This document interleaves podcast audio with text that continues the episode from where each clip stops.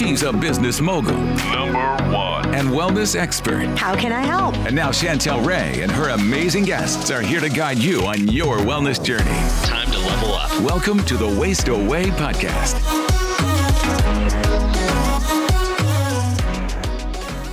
Hey guys, it's Chantel Ray, and I want to give you a special gift. Over the next few weeks, I'm going to be giving you a couple of tastings from all four books Waste Away, Fasting to Freedom, One Meal and a Tasting, and Freedom from Food. So each week you'll get a different one. And by the way, we do have a Facebook group and we get all kinds of questions. And they're great questions, but I'm thinking to myself, have you read the book? These are all in there.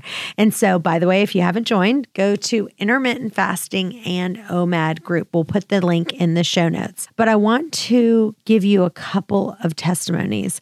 One girl said, My name is Liz, and I have an incredible testimony that involves this book. At the end of 2015, I incurred an injury from work that would require surgery to rectify the situation. She says some more stuff, but bottom line, she says, I ordered the book, and in one year, actually less, I'm thrilled to be down 70 pounds. My feet say thank you. My frame of 5'3 is back to its normal self. I'm a police officer, so being in shape is a must. I testify everywhere I go and recommend this book to at least 30 people. Liz. We have another one from Tamika in North Carolina.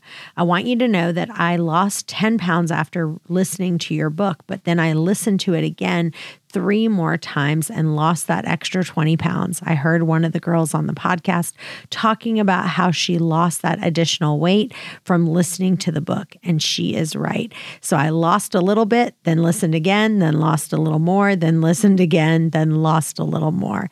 Thank you so much. This has been a blessing. So, just so you know, listening to it over and over and over is really the key. So, what I want to encourage you right now, you can get all four books. You can get the ebook and the audiobook for only $39.99. Go to chantelrayway.com and get all four of them. Get them on ebook and on audiobook. Each week, you'll get a little tasting. Hope you enjoy today's.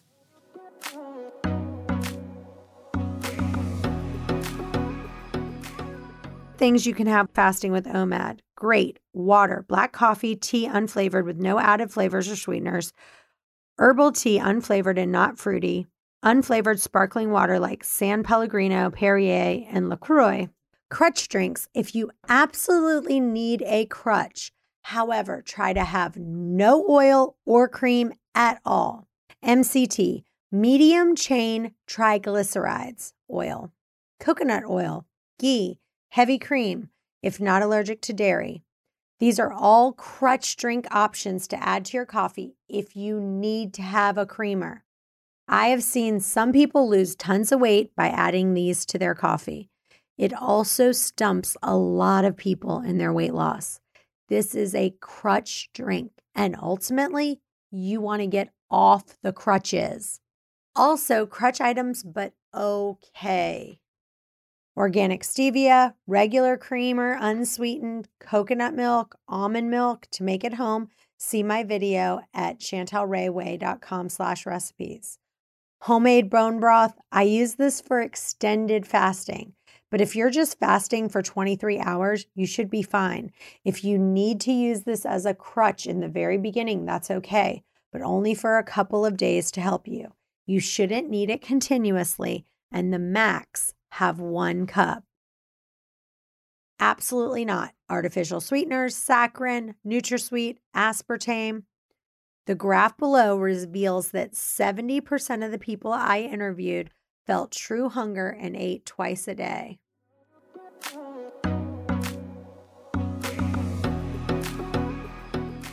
What is a tasting? As I mentioned, perpetually thin women choose to have some sort of snack during their eating window, which usually is no more than about 200 to 400 calories. And again, they don't count those calories, they just choose things that satisfy without being equal to a meal. So, what would a tasting like that consist of? Maybe a leftover from yesterday's meal. Did you put a small leftover in the fridge that would make a good tasting? A quote tasting is the equivalent of a snack. The size of the tasting depends on the individual. Some of the people who are really thin might have a calorie tasting that would amount to 150 to 250 calories. This could be a protein bar or a handful of almonds or vegetables and hummus. The tasting is most of the time whatever their body is craving. For example, my friend Lori may have a healthy Starbucks protein bar because it's quick and easy to eat on the run. My friend Kelly, however, will have raw veggies and a little bit of hummus with one slice of turkey.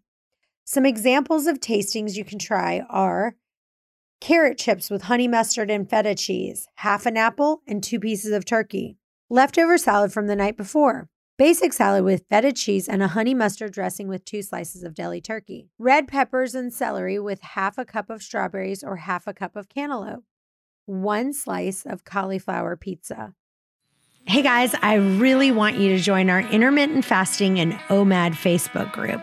We're doing tons of giveaways right now for posting your before and after pictures and just for posting a question in there. We're giving away free protein shakes, some digest aid, all kinds of fun stuff. So please join our intermittent fasting and OMAD Facebook group. The link is in the show notes. Let's talk about what I refer to as a hunger snack in my book, Waste Away. As I interviewed different women, almost all of them had a solution for curbing their appetites before it was time to eat. I asked, when you're hungry, what do you do to keep yourself from binging and keep yourself from getting so ravenously hungry? All of them said they either use a hunger drink or a hunger snack. One of the things that my mom and aunt used to say to me all the time was slow down. I would get myself to the point that I was so hungry, I would eat all of the food in front of me and I would eat too fast. If you look at my mom's purse at any given time, she always has snacks in her bag raw or dry roasted almonds with no oil, walnuts, or cashews. And usually, when you are in the car with her within 30 minutes to an hour before lunch, she pulls out of her bag of walnuts and she has each kind of snack in a different little Ziploc bag. She has almonds in one bag, walnuts in another bag, and she literally pulls out each bag and says, Who wants walnuts? Who wants almonds? She almost sounds like the people at the baseball game selling the snack in the stands or the people at the carnival who say peanuts, soda, popcorn. I would say a good 50% of the people I interviewed carried some sort of hunger snack with them at all times. Nuts, fruit, or dried fiber cereal are the top things that people would say they carry with them. It varied, but nuts were the number one thing that people carried. This is likely because they're high in fat and provide quick satiety. Kim carries Cracklin Oat Bran cereal with her at all times in a little snack baggie or some kind of fruit. Some might bring a little bag of carrots, but they almost always would eat some sort of snack about 30 minutes to an hour before they were going to eat so they wouldn't be ravenously hungry. Hunger snacks can be consumed inside of your eating window. They're meant to be high protein, high fat snacks that keep you from feeling ravenous. The best hunger snack you can pick are nuts like cashews or almonds. If you can't find something high in fat, then look for a high fiber food. Good options are an apple with peanut butter, half an avocado, a pickle, or an egg. Don't make your hunger snack a processed high carb food.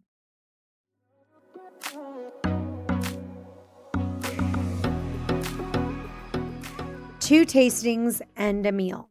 Sometimes one tasting isn't enough to get you through the day, so you might add another one to help you as you near your OMAD. A lot of people lean towards this model in the winter months when temperatures drop and our activity levels decrease. Our bodies tend to crave more food in the winter to deal with the dip in temperature, while the opposite happens in the summer. Hello, bikini season.